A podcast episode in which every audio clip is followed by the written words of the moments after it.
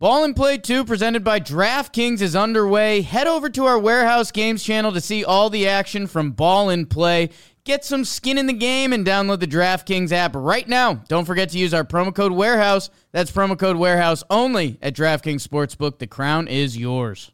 Welcome, welcome, welcome to episode number 26 of Bleeding Blue. And the New York football Giants have defeated the Bears of Chicago in thrilling fashion by a score of 30 to 27 in overtime. This game was certainly a tale of two halves, consisted of unlikely heroes and the Giants continuing to impress in the department of finding new and exciting ways to try and lose football games. But nevertheless, a win is a win. They found a way to win a football game that they typically would find a way to give away. So, without further ado, let's bleed blue.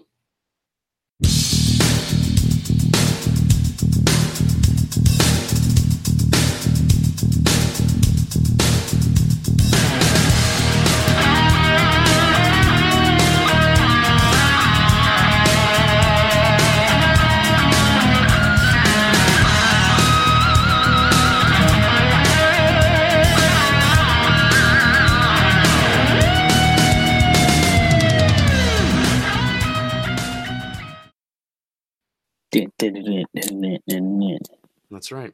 That's right. That's how, that's how that goes. That's how that goes. I I have an idea for a future intro, but we can talk about that later.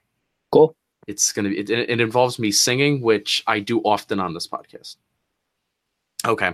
Um, welcome back. Welcome back. Welcome back. Welcome back. Um, housekeeping items. Follow me on Twitter at jpenix74. Follow David at on Twitter at David double underscore Powers give the podcast five stars if you really like us because we really want to get those five star ratings up. We're sitting at 15.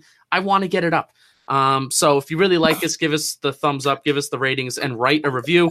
Um, if you don't, if you don't like us, what did I say? What did I say? You have to tell me what I said. I really want to get it up. Oh, oh. I'm sorry. I yikes, yikes. Oh boy, I really want to get it up. Okay. Um, or or if you really want to give it, or if you really want to get it down, if you really want to get down with the David. Okay, um, you, you bleeding stop. Bleeding blue after dark right now. Bleeding blue after dark. If you really don't like us because you just hated all of the inappropriate things that I said without any kind of inappropriate intention, then please give us one star and tell me why you hate me. Okay. Um, so, uh, David, we're going to get, how, how are you doing today? Tell us where your mindset, tell us where your brain is entering into this podcast. Um, I'm in good shape. I'm doing pretty well. Um, so what's today? Tuesday? Yes. Tuesday, yeah. Yeah, Tuesday after a win, feeling good. You know, feeling refreshed. Got a nice haircut, unlike your haircut. Um, Ooh, mine's doing better though. Yeah, you're. It's growing back. It's growing back. I haven't seen you in a while. I know, I know. We didn't record last week because life is insane. End of semester things are insane. It's even insane right now, but I'm here. We're doing it. Where my mind and where my brain is right now is that it's in a million different places. I'm probably going to be talking like this this fast for the rest of the episode. Yeah, and you are I, frantic right now. I, I like. may not make any sense. I will make zero sense, but it's going to be fun. I never do make sense. This is true. This is very true. So uh, the Giants won. The Giants won. Uh, David, what? Give me your general reactions coming from this football game. Really good game. Um, like just from an NFL fan perspective, it was a fantastic game. Um, good fight, obviously by the Bears. That's a very good team, and I've seen people um, you know, uh, trying to discount the Giants' effort because it was Chase Daniel as a backup quarterback, and how many like bad quarterbacks are they going to play? And the point is, I mean, it's an excellent football team outside of uh, the quarterback. The Chicago Bears are, and also I watched that same Chase Daniel play pretty well on Thanksgiving against the Lions, who are no slouch um, of of a team. So I, I mean, under, I understand if they had Trubisky, I, it, the the outcome may have been a lot different. I'm not sure, but I think the Giants just made enough plays to win to win a football game against a very good team. Um, and speaking to your intro, especially, I mean, there were so many opportunities for them to just fold. Uh, you know, when you piss away a game the way they did at the end, to then still get the ball to start to start overtime and rip off a 30 yard run just like that, first play of overtime and do what you have to do to get the ball into field goal range, get your field goal, and then the defense. I mean, the defense hadn't gotten a stop for quite some time in that game, and um, you know, they they made the play when they had to. And and also, let's not forget, it took a lot of a lot of fortunate bounces for the Bears to even get to that point. You know, there were they had to recover, I think, two fumbles at different times throughout the entire, uh, you know, those last couple of fourth fourth quarter drives. Took an onside kick, taking some a weird bounce. We can we'll probably get into Odell more about the whole. Did he give enough effort? Did he not? Um, I care zero. I care zero. I give zero care about that. I oh, I don't. I, I think it's being completely overblown. But I, I, we can get into it. I didn't even. I didn't even but, know that it was being overblown. But okay. Oh, it is. It is. Trust me. Oh Jesus. And then I think also what's getting overlooked also is, is pass interference call on BW Webb in the back corner of the end zone on third and third down from like the eight yard line. Just, just an awful call. But despite all of it, they still managed to to make finally make enough plays to beat a very good football team. Awesome. You mentioned the uh, you mentioned the quarterbacks a little while ago. Chase Daniels, who I think is a candidate to be a possible bridge quarterback for the New York Football Giants next year. Possible, possible. I said possible. We're talking um, about bridge quarterbacks here. Are you serious? Bridge quarterbacks. Yeah, why not? So here are the uh, quarterbacks the Giants have beaten the last two years. Uh, um, I've seen this on Twitter. I can't. No, I mean, no, this. I'm not even. I'm not even like. I don't really have like an opinion towards this, but you know, it's just an important thing to note. 2017, Trevor Siemian, Alex Smith, Kirk Cousins. 2018, Deshaun Watson. The Giants were the last team to beat the Houston Texans. Did the Texans lose this past Sunday? No, they won. Giants were the last team to beat the Houston Texans. Go us. Nick Mullens, Ryan Fitzpatrick, Chase Daniels. So I mean, you also, know, Ryan Fitzpatrick slash Jameis Winston. Just going to throw that in there. Yeah, yeah, and also half against each of them. And, and also, Jameis Winston be, tore uh, them apart. Yeah, and also, well, I mean, it's it's tough to it's tough because the Giants didn't game plan for Jameis Winston to come into the game. So exactly. there's yeah. there's certain there's certain dynamics that were present in that Buccaneers game where you game plan for a certain offense and you game plan for certain personnel, and then when that changes, you can't really say, "Oh, the Giants' defense folded or they sucked," you know. So whatever. Um, and we're going to be playing Mark Sanchez next week. So uh, yeehaw, yeehaw. Um, really makes last week's loss hurt a lot more. But anyway, over and done with. Um, I want to do something different. You, Dave, David, you were kind of talking about how the Giants didn't fold, how they there was plenty of opportunities, there were plenty of things going against them. Um, you can also argue that there were plenty of reasons why they could have just sealed the game. Um, you know, with about two minutes and twenty seconds left, BW Webb forced a fumble and 24 to 14 and then they held the ball even you know going into the two minute warning. It was 27 14 it was 27 17 with a 10 point lead with around two minutes to go. You expect a football team to hold the lead. Yeah so tomato tomato. Giants didn't fold but also at the same time they have done certain things that would typically make them lose football games in the past. But anyway we're going to get to talking about the culture and how Pat Shurmur's bringing in a different a different mentality and a different culture to this team. And I guess maybe David can argue whether if that's Pat Shurmur or whether that's some of the players or because I know I'm a big Pat Shurmur guy and I want to hear David's thoughts, especially looking at the dichotomies between last week and this week. But new segment I want to start on Bleeding Blue for the Giants episodes. I want to give out game balls. Let's do it. Game balls, the balls of the football game. David, I want you to go first, and then also we're going to have some honorable mentions too. We'll mention some honorable mentions because football is okay. a team sport. David, who gets your game ball? So this is that was a beautiful segue, Justin, and I want to let the viewers know we did not talk about how we were going to like, you know, we didn't we didn't talk about how we were going to format exactly when we were going to do our game ball segment. We never did, but that was that was a beautiful segue. You just talked about you're a big Pat Shurmur guy, and you didn't know exactly my feelings where I was with him, and I struggled a bit to think about who my game ball was going to because I went back and forth a bit.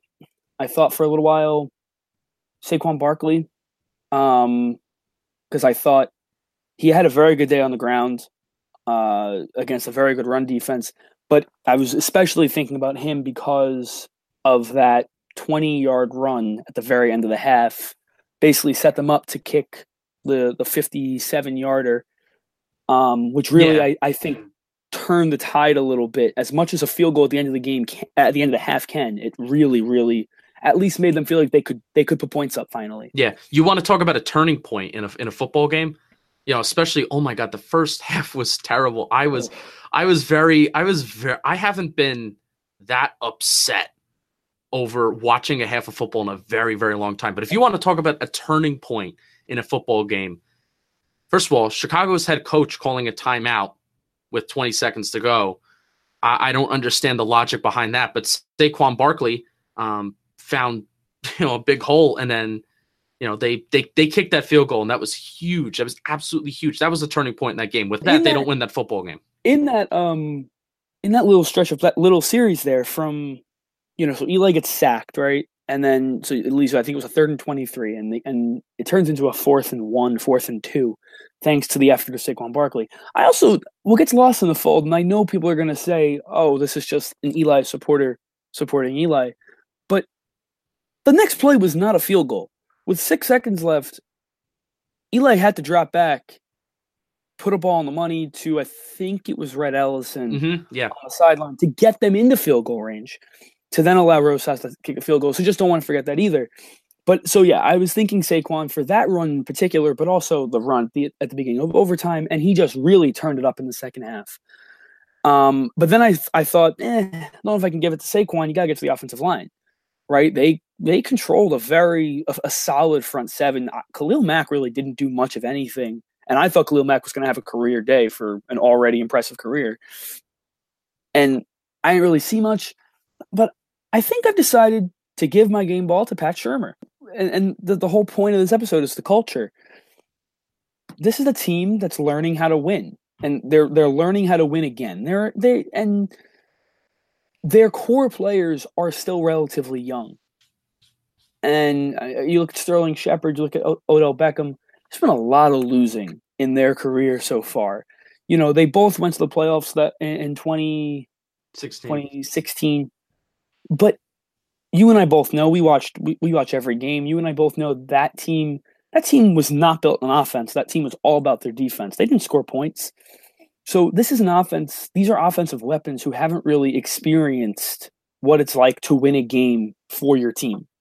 Odell Beckham is obviously the exclusion. I think you know he wins himself every once in a while, but Pat Shurmur has kept this team together. I I, I remember, and I, I've mentioned it before on this podcast. Last year, I don't remember what week it is. We can easily look it up. Rams came into town. Yeah, Rams mm-hmm. came into town flying high. You know, same just as dominant as they are this year. And I believe the final score of that game was 51 to 14. I was at the game. It was the worst game I'd e- I think I had ever seen the Giants put. I think it was by far the worst deficit I'd ever seen them suffer. That was when the writing was clear on the wall that McAdoo was gone. The team had quit on him. The team didn't want to play anymore. That was the closest thing to tanking I think you could ever see in the NFL th- this week you have the Bears coming to town. Bears are also flying high. They're a very good. They're a very good football team. Coming in at eight and three, they had won five in a row. Um, obviously missing uh, Trubisky, but first play of the game, pick six, or second play of the game. I'm sorry, second play of the game, pick six by a much maligned linebacker who really has only turned his play up in the last two weeks, um, or three weeks because he actually was horrible against the Eagles. Defense came out firing.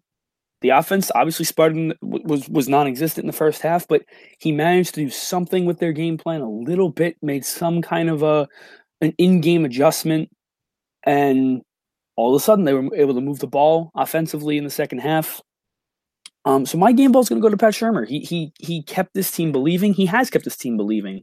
So the point is, everybody understands that that this is not the team going to the playoffs. I jokingly, uh, Justin tweeted at you with uh, the playoff scenario for the Giants, how they how they get in, and they are right now one for one in that scenario. They needed the Eagles to win last night, and they did. Just saying. But uh, we both understand that's more than likely not happening. But Pat Shurmur has managed to get this team to realize that it's not about the draft and it's not about you know trying to look ahead to next season. This is a this is a this is a team where you you can finish this year eight and eight, and you can finish this this season with building blocks for next year, which I happen to think is a good thing, even though you and I have might disagree on that every once in a while. because um, these like seven and nine, eight and eight seasons are exactly what you you say has gotten us in this hole. But Pat Shurmur, game ball. Very well said. Pat Thank Shurmur you. was uh, third on my list of game balls today. Oh. He was third. Um, you know, coupled coupled the things that I that I you know that I want to take away, and then there's also a really good quote that he had after the game as well. The play call to start the half. I mean, you know, having Odell Beckham Jr. toss his second touchdown pass of the season, and he's the only player in NFL history to have a thousand receiving yards and multiple touchdown passes on on a season, which is pretty cool. You mentioned Saquon. Saquon broke the rookie rushing record for the Giants. So congratulations to Saquon Barkley. So we're breaking records over here, David. But oh, yeah. the play call to start the half, and apparently I heard that Pat Shurmur called the final play of the game on mm-hmm. defense that Janoris Jenkins that Janoris Jenkins knocked down knocked down Chase Daniels' pass, which I mean, coming from diner menu, I only run the offense McAdoo to a coach, to an offensive coach that has enough control and has enough confidence to make that call in that scenario. Um, and also at the same time, relying on your players producing. A coach has to feel confident enough in the plays that he calls that whether they're aggressive to the point where you want your players to produce, or if your play calling style is conservative because you don't believe in the players that you have, right? So, hey, that that's you know, Janor. I, I don't know who it came from, but I'm sure that must have made everybody on that defense and especially Janoris Jenkins feel good since he's the one that made the play and he's the one that made it happen. So here's the quote that Pat Shurmur said after the game that I really want to that I really want to highlight. The takeaway is, and I told the team this I'll keep the swear words out of it. Some people are fond of talented people, some people are fond of smart people. I'm fond of tough, resilient people. When you're trying to flip culture, when you're trying to build something, you've got to really dig in on that. There was some toughness and some resiliency. It would have been easy to cave when they came back. An eight and three team came back, tied us up. They had a little bit of juice, they had a little bit of mojo, but our guys found a way to put points on the board and then stop them at the end. I'm fond of toughness and, re- and resilience, and our team showed that today. So uh, a few weeks back um, on our on our um, ethics of tanking episode that we had, which really wasn't. Uh, I I don't think it was a call for for or against tanking. I, uh, I I had a feeling. I mean, feelings change every single week as fans.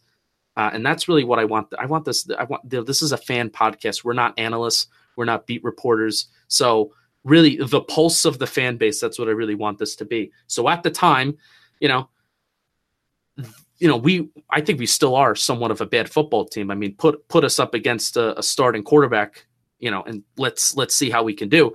Neither here nor there. Um, a few weeks back on our ethics of tanking episode, we towards the end of the episode, and David, this is at the point where you were not there with us, but Brett and I were talking about identity and a team's identity and the fact that the Giants just have not had an identity, um, which we really should have talked about sooner in the episode when bringing up tanking. Um, and basically, Giants have been approaching seasons like they are the Patriots, right? These past few seasons, we've been approaching seasons like we're the Patriots. We're all in win now, blah blah blah. When they're a whole when they're a whole lot closer to the Browns, like in in retrospect, like we are as a football team, we are closer to the Browns as a franchise than we are to the Patriots. Like right now, I'm not saying our history, you know, obviously because four Super Bowl wins and how many Hall of Famers and whatever, but they've tried to build an offense with skill positions, but they preach to the choir and again franchise history, you know you look at the the tough, gritty offensive lineman, right? So we're trying to build a team with skill position players, but we preach to the choir about how you know Dave Gettleman with the hog mollies and all that kind of stuff. You can go on and on about the, how this team has lacked an identity and consequently has struggled in the team culture department. I think that's I think that's fair.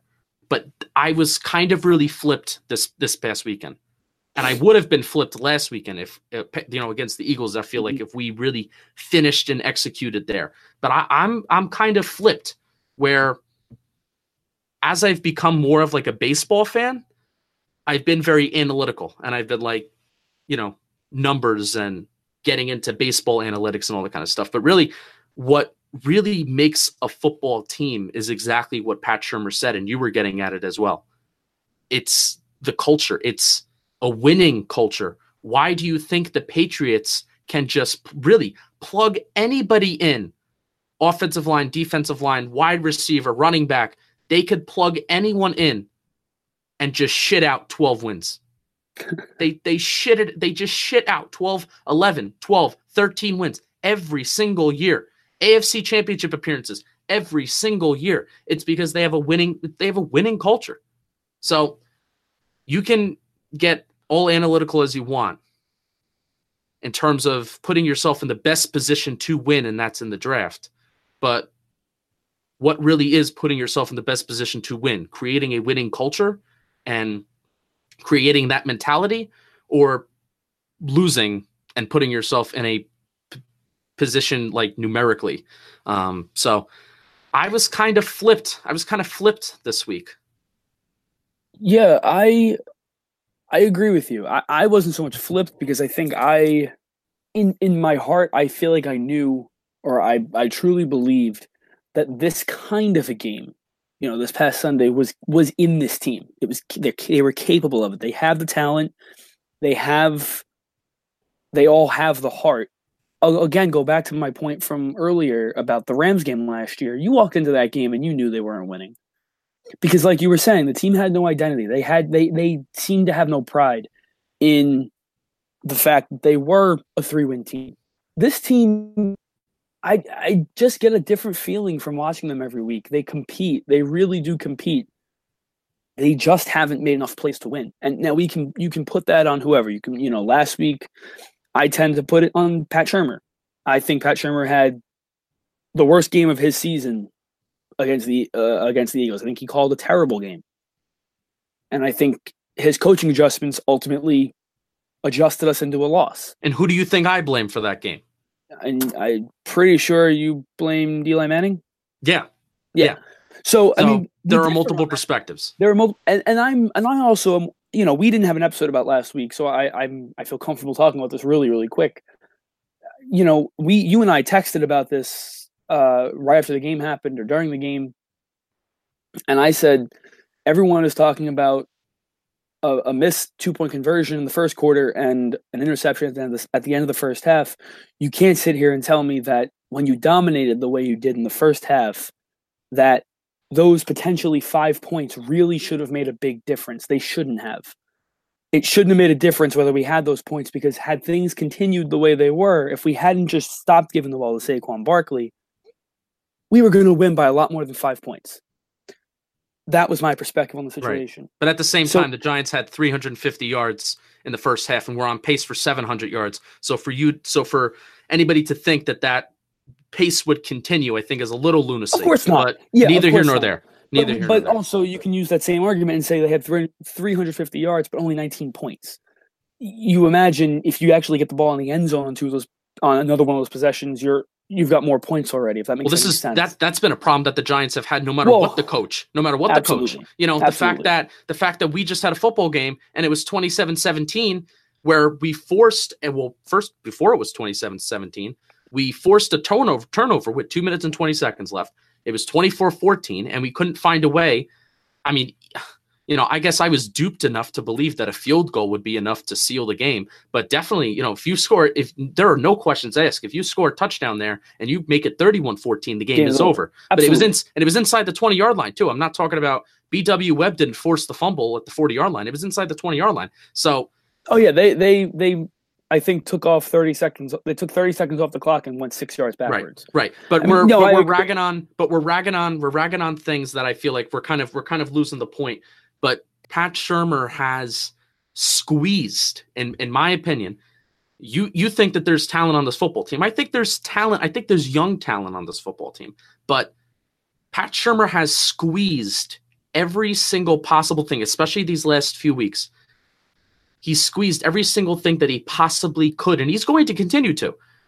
every single thing that he possibly could out of this football team and out of certain players. And I think including Eli Manning, including Eli Manning, he has squeezed okay. so, so that, many good me, things out of him. Let me ask you this because it wouldn't be an episode if we didn't talk about Eli really quick. Oh Jesus! I I, no, this is a.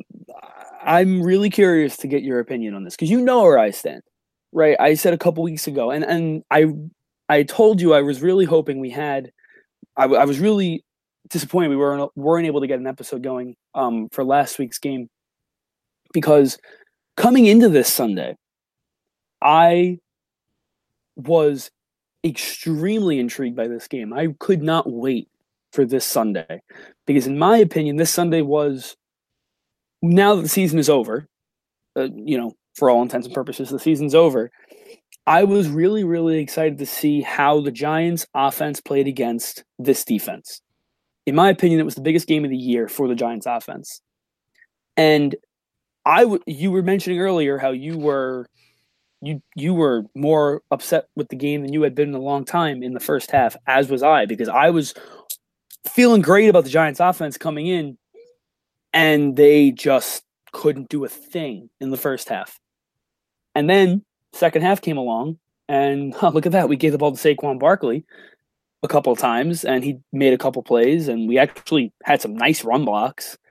And you know, we we have we got guards pulling, we have we have tight ends running over Khalil Mack, we have Simonson, we have Simonson running over Khalil Mack, we have running lanes. This is beautiful. We have play action pass. We're we're hitting guys. This is great. Explain to me how exactly you can talk about Chase Daniel. You can talk about the fact that they played Trevor Siemian last year and they played uh, Nick Mullens this year. And you can talk about, oh, they're four and eight. You can talk about all this. But I'm sorry, in the last couple of weeks, and even if you put last, even if you put last week and a couple of mistakes on Eli Manning and, and you put the blame primarily primarily on Eli Manning's shoulders, I don't see a quarterback at this point that is quote unquote holding this team back. I understood that argument, you know, week six, week five, when they could not do a thing offensively. And they and Eli was just throwing the ball into the ground, was tripping over his own feet. I understood that. But now I don't no, I don't believe Eli Manning's a quarterback anymore who is going to throw for 400 yards. And I and some people believe that you need that at this point. I don't. I think. Well, he has. That's the thing, David. He's putting up the best numbers in his entire career. The completion percentage is the best. The passer rating is the best. He's throwing for a lot of yards. Maybe the touchdowns aren't there, but the yards and everything is and there. The touch, and the touchdowns in the last couple of games have been there. So I think my point, my my question to you is I don't I, I don't know if it's if it's really fair anymore. I'm no I'm not saying Eli is going to be here for 5 years. I'm not stupid. I'm I I never believed that. My whole point with Eli Manning Manning and you can go a couple of episodes back and, and listen to this. My my belief of Eli was I think he is done for this team. I don't think he works for this team anymore. I think he can go somewhere else and be very successful because I don't think he's done but this isn't the right fit anymore. This team's not good enough for him, and he needs a better team than this. He's not good enough to carry them on his back. But what you're seeing the last couple of weeks is nobody's asking him to, and looking at that, they're winning games. They're winning games. They're be- now they've they've beat a very good defense.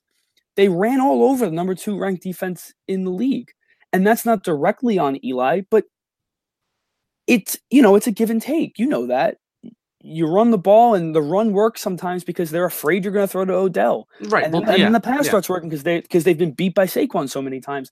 This is a team that looks good. So I don't know how obsessed with anymore I am with you got to get into the top 5. You got to be able to get Herbert if if he, if he comes out of the draft. If he doesn't, you got to be able to get Will Grier. I, I don't know anymore. Yeah, I I don't yeah, because again, you know, you're kind of jostling and you're and fans are at least, I mean, myself, you know, we're kind of in this situation where we want, you know, again, you want to create this winning culture, but also at the same time, there's this macro big picture idea, and you see what works in the NFL.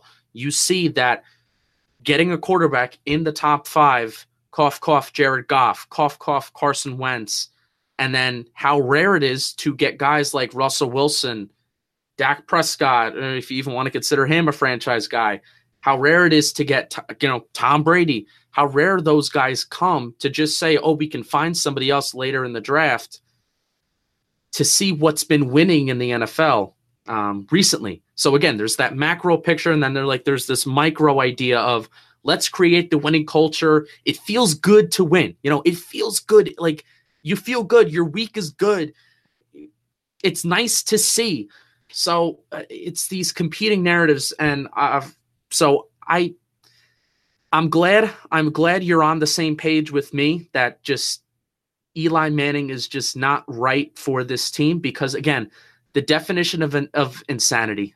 The, the, it's just getting to a point where I think we have more than shown that the Giants are the definition of insanity. They've gotten rid of the GM. They've gotten rid of two different head coaches. They're on their third head coach with Eli Manning in his career, especially well, not even in his career. These last uh, how many years? You know, what five? Third head coach in five years. So the definition of insanity. Who's the last one that has to go before we can try to make something worse and work? And that's him. So do you think do you think at this point that Eli is still holding them back? I mean, they're winning football games, so well, I can't so, I can't well, say that. So that but that's not that see, this is where I get confused though. All these people who say because you you you said that in the past that right. Eli has held Eli were, this year was were, holding them back from wins. Yeah, they were losing football games. Be, right.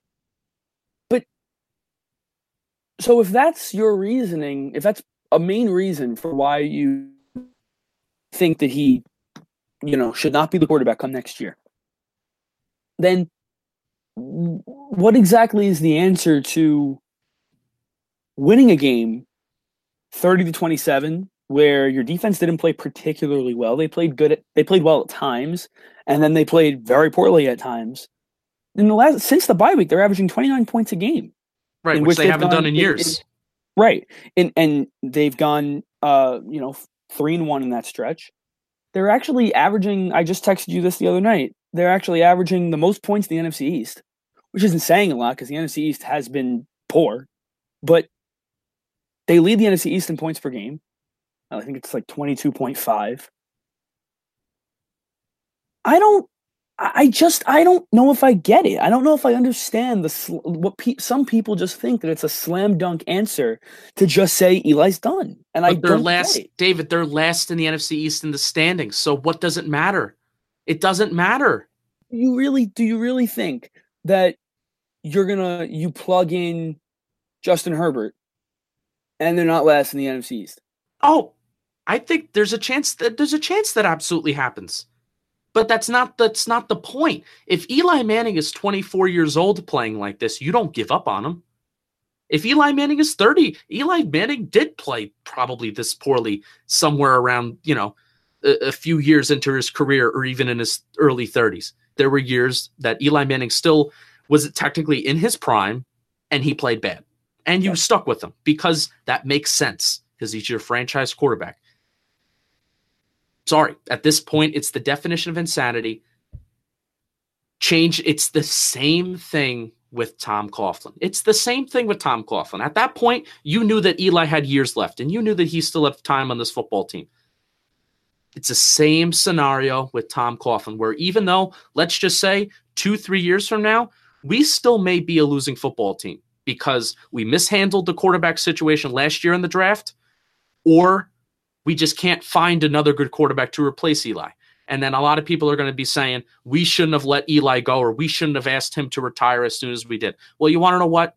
Because people have said that about Coughlin. We shouldn't have never let asked Coughlin to go. Well, you want to know what? You were probably the same person back in 2015 saying that Coughlin's got to go. So, you know, hey, you know, it's tough. It's tough. But definition of definition of insanity. We're gonna we're gonna transition from Let this. Are you cool with that? Question. Let me ask All right, ask me a simple question. Then I want to move on. I, I, haven't even given out my game balls, David. That's true. You haven't. Who's the starting quarterback in twenty in twenty nineteen? Gee, you you want you want me to answer that question right now? It's a first and last name. It's a very simple answer. Who?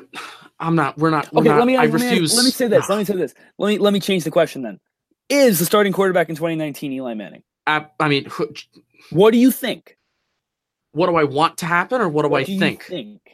Knowing the Giants, Eli Manning will probably may start at the quarterback next year. At quarterback Sounds good to me. knowing the Giants. Um, I hope and I pray, and it's what keeps me up at night. My game ball that I'm giving is to our friend Aldrich Rosas. Uh, you know, I was thinking him too. I was thinking about him too. He's been a beast. He's been a stud. Um, 57 yard field goal at the end of the half, which was the difference in the football game. I mean, really, that's the moment. I mean, the Giants celebrated that kick like they won the Super Bowl. It was kind just- of No one's talking about this. Does anybody realize that that's that's the longest kick in franchise history? Yeah, yeah. I feel like nobody's talked about that. That's really impressive. Like, let's talk about that really quick. Like, this is a very long history we're talking about. 1925. And also, 57 yards for a franchise long is actually not very long. But yeah, it's it's tough to kick in MetLife, Eh, or it's it's tough to kick in the Meadowlands. Excuse me, Meadowlands. Yeah, yeah, yeah. Meadowlands. Um, you know Continue. what was I gonna say? Um, last year, this was a he was bad last year. he was he was a bad kicker last year. He was, he was also yeah everything was. He was also I mean he was also a rookie. Um, you know what I love is Pat Shurmur's comments that you could have technically considered them to be uh, shots at Odell Beckham Jr. Where uh, he doesn't care if he has a if he had a good night's sleep, doesn't care if he's hydrated. Because remember how a few weeks ago, you know, there was whole talk of you know Booger Booger McFarland again. Um. I used to pee myself on the sideline. Beckham has to go back to the locker room to get IV. And Shurmur had to say, no, that wasn't a shot at Beckham. But anyway, he was talking about Aldrich Rose, lost, lost, and again, making everything about Odell Beckham Jr. That the initial quote was about Aldrich Rosas, and he went on to say, um, "It's my perception of things. We're in an age now where sports science rules. I'm from an age where it didn't matter how much sleep you got. It didn't matter what you did. You come to work and you perform. That's what I see in Rosas. I like kickers that are actual football players. He's a big, tough guy who's kicked the ball well for us, and he's also made some special teams tackles. Have you seen him run down the field haven't. kickoffs? I, I haven't. I can't think of anything off the top of my head. He, I think it it it had to be this past weekend where I saw him and he made a tackle. That's great. At least he love it. pushed a guy to bounce. He's a freaky looking dude too. Like He he's is. a freaky looking dude. He's you a, he's an intense You don't want to walk up on him in like a dark alley. No, and I'm not saying he. I'm not saying that he's like intimidating or scary, I but think he's intimidating. He's big. he's a but he's a freaky looking guy. He's the most jack special teams player we've had since Steve Weatherford. I, I think I'm bigger than like I'm a like I'm a unit. You know, I, Justin, I consider promise you you're myself. I consider myself a unit. I've been told I'm a unit. Um, but uh, yeah. So some interesting quotes on Aldrich Rosas that he doesn't need any water. I think I'm also pronouncing his name wrong. Isn't it like Alder or I have It's no, Aldrich. I think Aldrich? it's Aldrich Rosas. I have no clue. Anyway, That's get- what I've been saying. anyway, uh, kickers don't really matter. So I get, he he gets the game ball. Um, he was the difference. Without that kick, I don't think the Giants catch the momentum. I don't think they complete any kind of comeback, and I don't think they win the football game. So he also had the game-winning field goal in overtime. So Yes. six points attributed to him equals a Giants win. Um, Pro Bowler. So you mentioned a few of your um, honorable mentions. You mentioned Saquon. You mentioned the entire offensive line. Um, Alec Ogletree. Yeah, Two big time interceptions. He had the highest pro football focus grade. He, or I'm sorry, excuse me, he tied his highest pro football focus grade in his career with a 91 point something. He had a pass coverage grade of 92 this past week, which is insane. Um, that second interception that he had, holy mackerel, what a catch that was. Mhm. Um, and he has been, I don't know who switched. Uh, I don't know if Ray Lewis is a is in a Giants uniform in, in number fifty two these past few weeks, but still looking like a bad trade overall. But at least he's uh, he's brought us some some yeah, good what moments. I love, what I really liked about what he did this past week was also he had such a bad game against the Eagles. Um, pretty much was the single-handed reason why the Giants allowed the fourth and three conversion. I think it was on the drive where the Eagles kicked the game-winning field goal. He was just not where where he was supposed to be, and his man is the one who ended up making the catch. Um, he just played just played good instinctual football. He he was just in the right spot. Um, he saved a touchdown on the one-handed interception, his second one, and he provided the only score, the only touchdown of the first half for the Giants. He he basically is the is the single reason why that game was not over at halftime. Right. So I, as much as you say Aldrick Rosas provided them the opportunity to get back into the game, I think Alec Ogletree did too. Yeah. Yeah. Alec Ogletree kind of kept him in the game. Aldrick Rosas got the momentum going in the Giants' Yeah, way. That's true. So way of putting it. I have a few more honorable mentions. BJ Hill. Yeah. Three sacks, three sacks, three tackles, two tackles for loss, and especially finding ways to pass the rusher in a 3 4 system as a defensive end is not an easy thing to do, speaking from experience. Um, but again, you know, this is just uh, Pat Shurmur and Dave, Dave Gettleman, Pat Shurmur and James Bettcher prioritizing the development of these young guys. And, you know, it's one week where I feel like we're saying, oh, Lorenzo Carter had some good moments. And then we're saying, oh, BJ Hill had some really good moments. And Dal- Dalvin Tomlinson, uh, really, I'm not going to, I'm not going to give him an honorable mention for a game ball, but he had the highest pro football focus grade for the defensive lineman this game. And he had some really, really good plays from the interior, uh, stopping the rush. So good Yeah, and job. also and also Olivier Vernon had a good game too. I mean, he's been he's been so in the doghouse. I think with everybody. Yeah, he's um, been bad. I, like, Yeah. but we're, and we're praising Alec Ogletree. Olivier Vernon had two sacks um this past Sunday. He didn't do much more outside of that, but he did what he was supposed to do. You know, he he got to the quarterback. He he was disruptive, and he just no stupid penalties. yeah. It's pretty sad at this point that that that, that deserves, in my book, at least some kind of a mention. Is that he didn't he wasn't penalized for anything, but that that is how bad he's been. But even everybody everybody on that team from top to bottom, with the exception of one player who I'm going to mention, I think played a very good football game, if not probably collectively their best football game of the year. Justin, I have one more honorable mention to give out, but go ahead, ask me this question. my question is, uh, you know, what, you go ahead with your honorable mention because we're going to go from good to bad. So Yeah, yeah. Um, my last honorable mention, um, Dave, you mentioned pulling blockers before, yeah, and this has been something that I've been getting really, really giddy about. Will Hernandez has Mm-hmm. looked awesome, pulling out in space, using his aggression. Aggression. Him and Solder have gelled really well on the left side. I would say the only disadvantage he has is in his arm length, like the length of his arms, um, because in terms of you know defensive tackles and defenders, once they fully extend him to the point of attack, uh, it puts him at an extreme disadvantage because he has really short arms. But his footwork, his aggression, head hunting, pulling around, um, you know, pulling around as a guard, it's been his awareness has been really, really, really good.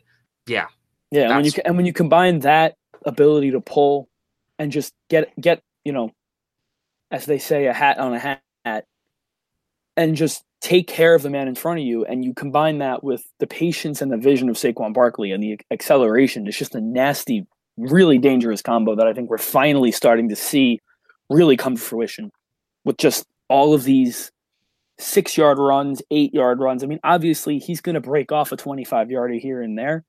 But what's really changed the running game and the offense as a whole, in my opinion, is Saquon Barkley's ability to consistently get four to six yards. Right. It, it's not. It's not even so much in the thirty yard gains. It's And it's you wanna know why? Mid mid range yard carries. And you want to know why? Because I finally think that, you know, we I feel like this is such a common phrase this these past few weeks that this is finally the Giants offense that we've been promised. And again, one of the things I said that I was excited to see from Pat Shurmur at the beginning of the year is common sense play calling. Mhm. Enough with the three wide receivers, one tight end, one running back package.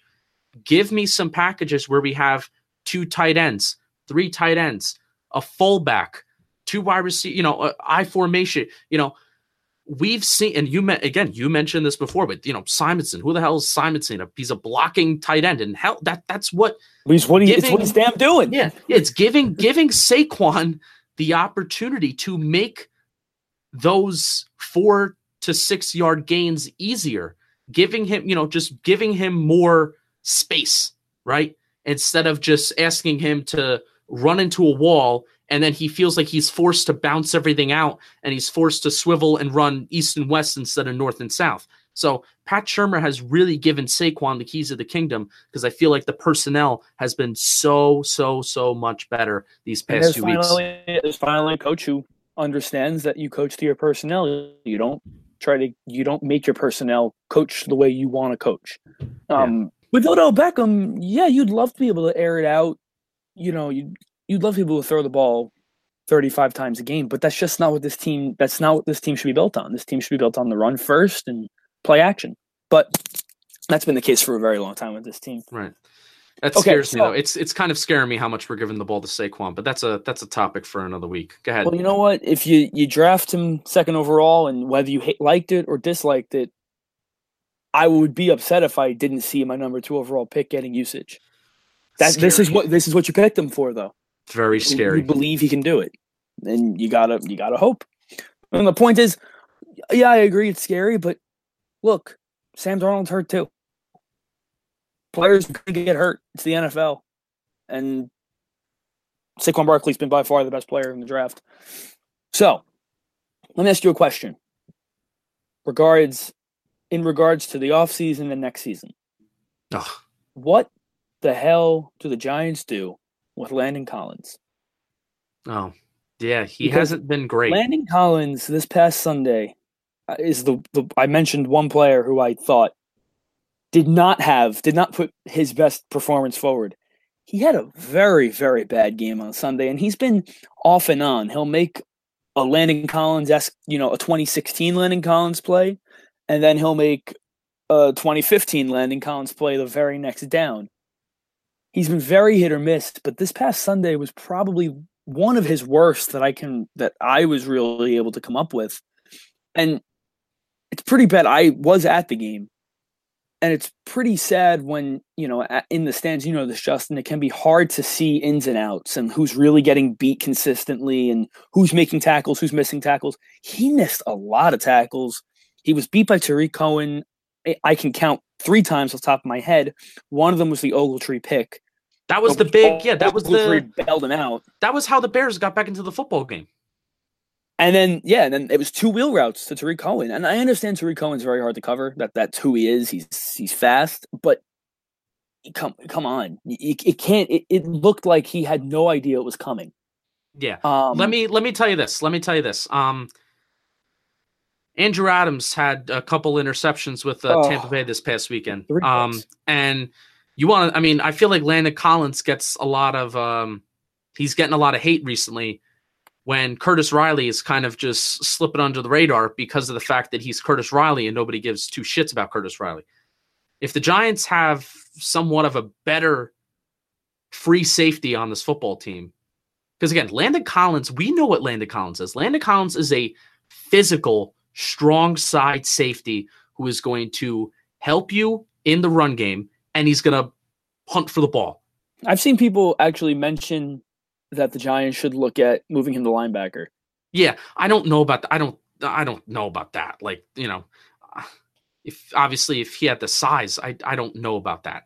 But let's not get too ahead of ourselves. I'm just, but, I'm just putting it out there. No, no, no, no. I, not, I, don't, I, don't, necessarily agree. I just right, right, and I and I know that, but people on Twitter have been saying that. But again, you know, this is a team sport, and Landon Collins, because of certain personnel choices and because of the lack of uh, secondary and particularly safety depth the Giants have, Landon Collins has been asked to probably do things that he otherwise would not typically be asked to do. That's cover speedy running backs. I would prefer Landon Collins to be covering deep down the middle of the field and surveying and the you know the landscape over there and go hunting for the ball or even covering a tight end or even covering you know tight ends because you know he's physical and I feel like he can keep up with them and I feel like he can do a much better job than Alec Ogletree. I don't necessarily think these past few years, I could be wrong. Um, tell me I'm wrong if I am, but I don't necessarily think that he would typically be asked to cover speedy running backs if we could trust a free safety to do that as well. And if we had, you know, and, and again, because how much we how much we rely on certain players, and again, this all goes goes back to play calling and trust that a coach has in a team, right? That that's my perspective. If you know, if Andrew Adams was still on this football team and he was still producing the way that a lot of fans thought he could produce, but apparently the team didn't think he could, and Curtis Riley wasn't on this team and he's been abysmal. Uh, him and BW have been terrible, but um, BW manages to make a play or two every week that helps. He just consistently is is poor. Never wears his mouthpiece. I mean, by the way, did you did you know that? Like he never wears his mouthpiece, and he never he never um he never clips his helmet. Yeah. I'm like, dude, you're gonna get hurt. No, it's I think he does it for like a like I, I seriously think he does it for like a fashion statement. Well, it's stupid. Yeah. Okay. Um, um David, yeah, no, David, David, David, David, David, David, David any we're gonna we're gonna wrap this up uh-huh. um but first so i know this is a lot of fun but first um we are playing the redskins of uh, the district of columbia in landover maryland this sunday december 9th at 1 p.m um what will happen? Will we win? Will we lose? What will happen? And also give us your final thoughts. Honestly i think they are going to I, I think they're going to blow the Redskins out. Whoa. I think I, never say that. I never have belief in this team, I, and I, I not for years have I actually believed they could ever blow a team out, and I don't think I've seen that in a very long time. But I think they're going to be greatly aided by the fact that it's Mark Sanchez they're going up against. They played the Redskins well uh, a couple weeks ago in in New York. They did nothing offensively, but their defense had a very good game against Alex Smith and against the the full Redskins de- uh, offense. I think this offense is starting to click. I really think this team understands that their bread and butter is Saquon Barkley, play action pass, pulling guards, two tight ends, Elijah Penny. I think they understand where this team where this team is. And when they when these two teams met in uh, at MetLife a couple weeks ago, I think it was probably Eli's worst game worst game of the season. He threw two picks to uh, I forget what his name is, uh, safety for uh, the Redskins. I don't remember what his name is. Um, threw two picks to him. He got he was sacked a bunch of times. He just looked scared. I think this is a much more confident Giants offense. I think I'm thinking 28-10 31 10. Dare I say they get over 30 for two straight games? Dare I say it? I'm going to say it. I dare. I think 31 10, 31 13, something like that. I think it's I think it's a blowout. I think the New York Football Giants will also win their fifth game of the season. I don't know if it's going to be a blowout. I thought the Bears game plan was very interesting because what they were doing the first half is they were relying on their front four to get to Eli and it wasn't working and then Eli was just freaking out because he couldn't find anybody open. So it was it was weird. It was weird. They actually they started to get to him a little bit in the second half because they were running some interesting stunts that that threw the Giants for a loop. But Redskins are a team that that blitz, and I feel like we haven't really played a team. I mean, again, I could be wrong. I don't have NFL Game Pass. David, maybe you can look back and watch these last few I games. Should. I just got NFL um, Game Pass. Yeah, so NFL Game Pass. Um, I don't think we've played a team that's really, really blitzed Eli like the Saints did, like the Cowboys did, like the Redskins have done. So it'll be interesting to see again how, you know, chemistry, it's there. You know, I have said the Bill Parcells quote before on this podcast before about offensive line and teams in the NFL in today's game don't really gel until the month of November just because of the limited amount of time they have to practice. Well, it's November and December, and the Giants have finally started to play somewhat good football. So we'll see how they've adjusted. And we'll see how much they've changed. Um, and we'll see. I'm going to be interested to see how the Redskins come out and play because, dude, how tough. Oh, it's, how, it's awful. It's so tough. The fact that Colt McCoy, who ha- the Redskins keep on finding ways to find backup quarterbacks that are serviceable between going from RG3 to Kirk Cousins and then, you know, Kirk Cousins to Colt McCoy and then Alex Smith back to Colt McCoy again. And they're both, and they're all kind of serviceable that you still feel like you have a chance to win the game. The fact that happened to him too. Oh, it's terrible. It's terrible. Tough. So it's going to be interesting to see how they come out and play. I, I feel like this Redskins team, especially coming in like where they are right now, offensively, they're reeling at this point. They're they're in full retreat mode, um, losing their. They losing their once pretty steady grip of the, of the division. They're quickly falling out of, you know, the debate. Redskin, you know, whether it's Cowboys, Eagles, quickly falling out of that debate. Um, I yeah, I I actually think them playing at home is to their disadvantage in this kind of situation. You almost need something to rally around. And sometimes what that is, at least as a Giants fan, I've watched a lot of opposing teams come in and do this in MetLife Stadium. Sometimes it's easier to rally around the fact that you're away and all you got's each other. And, you know, we all we got, we all we need. And I, I, I just, I just envision the Giants walking into FedEx Field kind of having some fun for the first time. We shall see. All right, so I'll give a score um 24 16. Not comfortable going more than one score?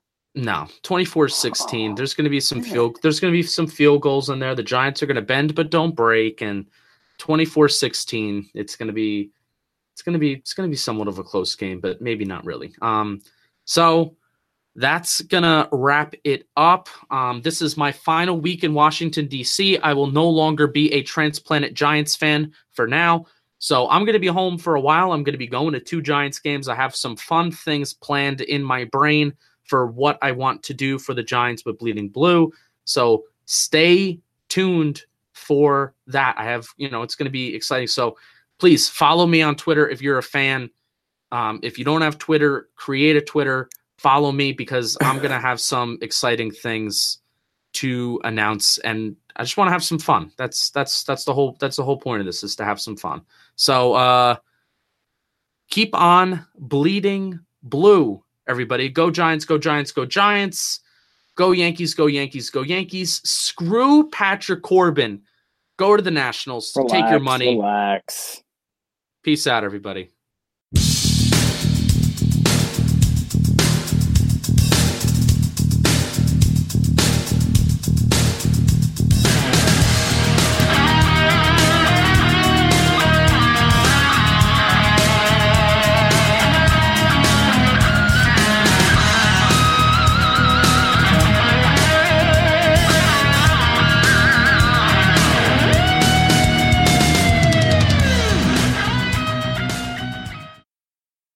Ball and Play 2 presented by DraftKings is underway. Head over to our Warehouse Games channel to see all the action from Ball and Play. Get some skin in the game and download the DraftKings app right now. Don't forget to use our promo code Warehouse. That's promo code Warehouse only at DraftKings Sportsbook. The crown is yours.